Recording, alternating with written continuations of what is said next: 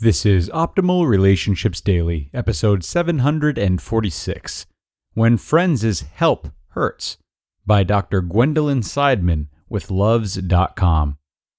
Hello, everybody. I am Greg Audino, and welcome back to the show where I help you optimize all the numerous relationships in your life. As someone who gives advice professionally uh, over on our other show, Optimal Living Advice, I've got to say I am very excited for this one today. There's a lot that goes into helping our friends in the right ways when they're in need, and it's something that we all find ourselves doing regularly. So today, Doctor Gwendolyn is going to go beneath the surface of those interactions and inform us about this process a little more. So take a moment or two to sit back and relax as we optimize your life. When Friends' Help Hurts, by Doctor Gwendolyn Seidman with Luvze dot com. It has been well documented that perceived support is associated with better health and well-being. Knowing that you'll have someone there when you need them is a great comfort. However, the effects of actually getting help from others are mixed. When it works, support makes us feel good and can have tremendously positive effects on our lives. But other times it doesn't help and can even make us feel worse. So, when is support from our loved ones well received, and when does it backfire? There are several reasons why support may not be effective. Sometimes the people supporting us aren't that good at providing the right kind of support. Another possibility is that receiving support makes the recipient feel indebted to the provider, leading to negative feelings. And finally, receiving help could be a blow to self-esteem. A recent study examined this third possibility. According to the threat of self-esteem model, help can be perceived as supportive and loving, or it can be seen as threatening if that help is interpreted as implying incompetence. According to the researchers, support is especially likely to be seen as threatening if it is in an area that is self-relevant or self-defining, that is, in an area where your own success and achievement are especially important. Receiving help with a self-relevant task can make you feel badly about yourself, and this can undermine the potential positive effects of the help. For example, if your self-concept rests in part on your great cooking ability, it may be a blow to your ego when a friend helps you prepare a meal for guests because it suggests that you are not the master chef you thought you were. The researchers conducted two studies to determine if attempts to help with a self-relevant stressor led to more negative feelings.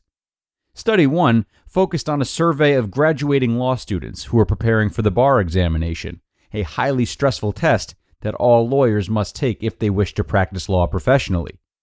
For these law students, success on the exam was extremely self-relevant, with the students rating it as extremely important to them. In the weeks leading up to the test, the students completed daily measures of their own anxious mood, whether or not the biggest stressor they faced that day was related to the exam, and whether or not their partner had provided emotional support. Results showed that closer to the exam date and on days when the students were especially stressed about the exam, receiving emotional support was associated with more anxiety than on the days when the exam was less salient. That means that when students were worried about the exam, emotional support was especially ineffective. In study two, the researchers tested their hypothesis in a controlled experimental setting.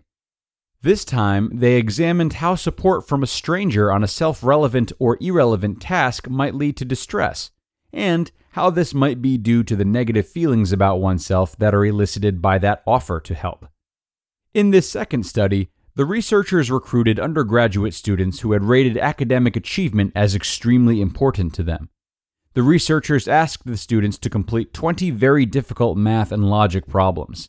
For some, the task was framed as self-relevant, and for others, it was not.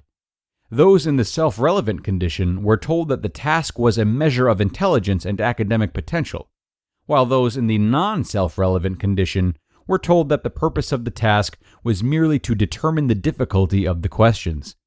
After participants completed the first ten items, those assigned to the social support condition were offered a calculator to help with the rest of the problems. How did the students respond to the experimenter's offer to help?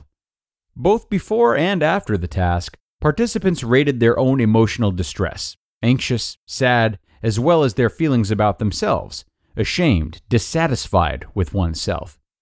The results showed that for students who believed the task was self-relevant, that is, indicative of intelligence and academic prowess, those who were helped by the experimenter had larger increases in both emotional distress and negative self-evaluations than those who didn't get help.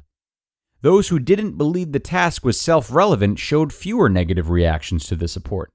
In addition, the more negatively the support impacted self-evaluations, the more likely the students were to experience increased distress. This suggests that support had negative emotional consequences, in part because it made the students feel dissatisfied with themselves. This research shows that sometimes well-intentioned efforts to help can backfire. When you help others with the things that are most important to them, your efforts could do more harm than good. This makes it especially difficult to help your loved ones because effective support is hardest to provide when it's about something that really matters, the very situation where you are most likely to want to help. This research did not address how one can provide more effective support, but it suggests that finding ways to make help less threatening to the self-concept of the recipient could go a long way towards making it more effective. Perhaps showing the recipient that you still very much respect their abilities could reduce the harmful effects of the help. In addition, providing support in a way that is less apparent to the recipient allows them to benefit from it because they don't perceive it as support. Thus, when support is hidden from view, it's less threatening to your self-worth. You just listened to the post titled, "When Friends' Help Hurts," by Doctor Gwendolyn Seidman with Luvze dot com. Now, everyone, establishing good communication with your friends, your family, and your partner is an essential part of any relationship. Likewise, establishing a healthy communication with yourself is essential for your mental health. And when you feel like you've hit a roadblock, just know that BetterHelp is here for you. BetterHelp will get your needs assessed and help match you with your personal licensed professional therapist. They provide a safe and private environment for you to communicate with your therapist within twenty-four hours. Plus, you have the flexibility of scheduling weekly video or phone sessions. Their financial aid makes it more affordable than traditional offline counseling, and you can schedule an appointment online at your own convenience. In fact, so many people have been using BetterHelp that they are recruiting additional counselors in all fifty states. BetterHelp is not self-help, it is professional counseling where everything you share is confidential. Guys, I want you to start living a happier life today. As a listener, you'll get ten percent off your first month by visiting betterhelp dot com slash O R D. Join over one million people taking charge of their mental health. Again, that's betterhelp, H E L P, dot com slash O R D. Terrific, terrific post today. I am a sucker for studies and research, and I will say that I wasn't necessarily expecting the results in the studies shared by Doctor Gwendolyn.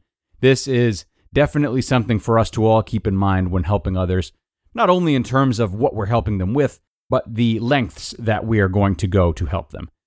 Also, and this is a bit of a gray area, uh, it can get very easy to jump in and offer help when it's unsolicited. So with that in mind, it's never a bad idea to ask someone if they want help or subtly remind them that you're there to help them in whatever way they need.